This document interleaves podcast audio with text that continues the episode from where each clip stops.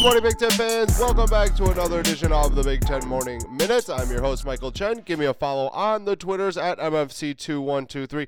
It is Tuesday, June 11th, 2019, and yesterday was all about the football. And we'll start off with Lovie Smith, as though he's been recruiting very well on the offensive side. It's been a little while, about two months since his last commitment. And it finally broke the streak yesterday with defensive tackle Quinton McCoy committing to the Fighting Illini. McCoy's a obviously a lineman out of Florida at 6'3", 265 pounds. McCoy's probably going to have to add on some weight at 265 to play in the Big Ten in the middle of that defensive line. A little light, but he's got some time to add that weight before he gets on campus. Uh, McCoy's offer list, not all that terrible. Although, again, I think that, you know, guys in Florida, just because of the fact that they're playing high level competition, there's a lot of mix up with recruiting guys down there. Uh, you see it all the time. Although he had some decent offers, like I said, uh, Louisville, Iowa State, South Florida, a bunch of MAC schools as well. So uh, McCoy's a guy that wasn't necessarily off the radar, but I think camp season probably would help him, but Lovie Smith did a good job of identifying a guy that he likes and going after him and securing a commitment. Paul Chryst added to his 21 class on Monday. Yesterday, he added to his 20 class. This time, linebacker Nick Herbig pledged to the Badgers. Herbig's from Hawaii, Honolulu, actually. And you don't see a lot of mainlanders going this far in to play collegiate football. Typically, they stay out in the West Coast, uh, go to a Pac 10 school, uh, potentially Big 12 as well. You don't see a lot of them come out. I think a lot of them tend to, because of the heritage, they tend to stay together and play together. And I don't, to be honest with you, I'm not 100% sure if the Badgers have any other Hawaiian natives on their team, but uh, Herbig's obviously doing something a little bit different. Uh, a top 200 prospect uh, ranked by the composite of 24 7 Sports. 6'2, 215 pound linebacker. Had some really solid offers looking at Oklahoma, Nebraska, Tennessee, Stanford, among others. So I like this pickup from Paul Chryst. I think it's a good one again, Chryst has done well, and Wisconsin has done well in general with their linebackers recently. And I think that you have to agree with their assessment on those type of players. So I think that Herbig's got a solid future coming up for the Badgers. Couple transfer notes on the gridiron from yesterday in the most unsurprising move for a lot of transfers. Former University of Michigan wide receiver Oliver Martin has decided to go home to Iowa City. He pledged yesterday to go to the Hawkeyes. The Iowa City native most likely probably should have picked Iowa at the beginning of his recruitment. Uh, he opted to go to Michigan because he thought it was a better situation, but ultimately he's going to end up where he should have ended up in the first place, and Martin's going to have two years to play.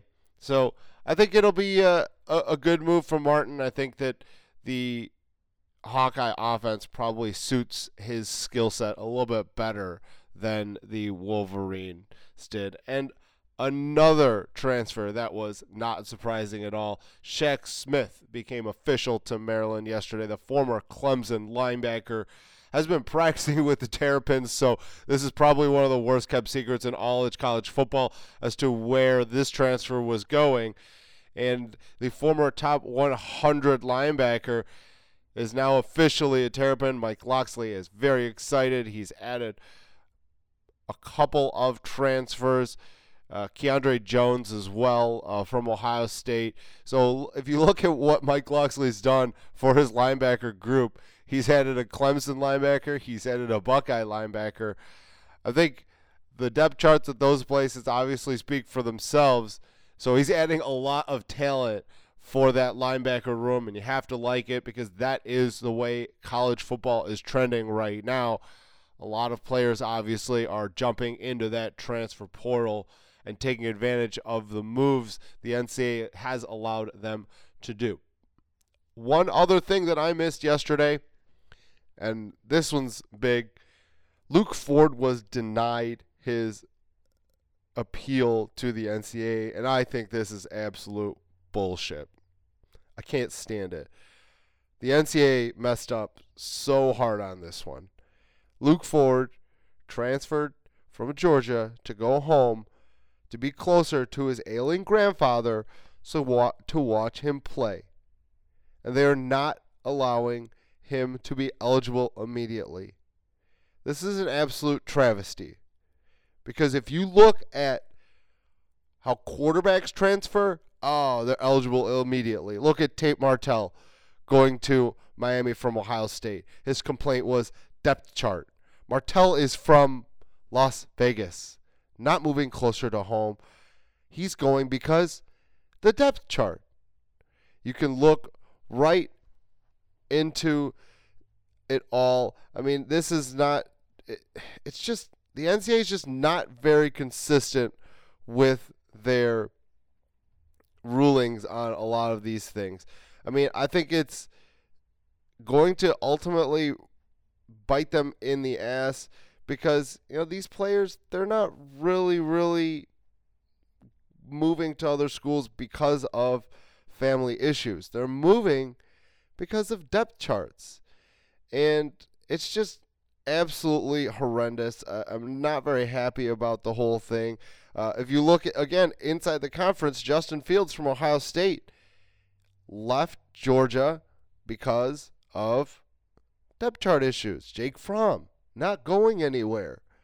Couldn't unseat him as the starter as a freshman, so he decided to leave. Now, Fields' situation is a little bit different due to the fact that there was some racial tension going on with the baseball player that was documented. So that one a little bit more lenient on, but I still think it's absolutely ridiculous that you're seeing players transfer and be eligible immediately without any good reason. And I think when you have solid reasons like Luke Ford does to transfer home to play in front of your ailing grandfather, I think that's reason enough for the NCAA to make him eligible. And I think it's just a terrible, piss poor decision by the NCAA. That's going to do it for me this morning on your Big Ten Morning Minutes. I appreciate the listen. Give me a follow once again on Twitter at MFC2123.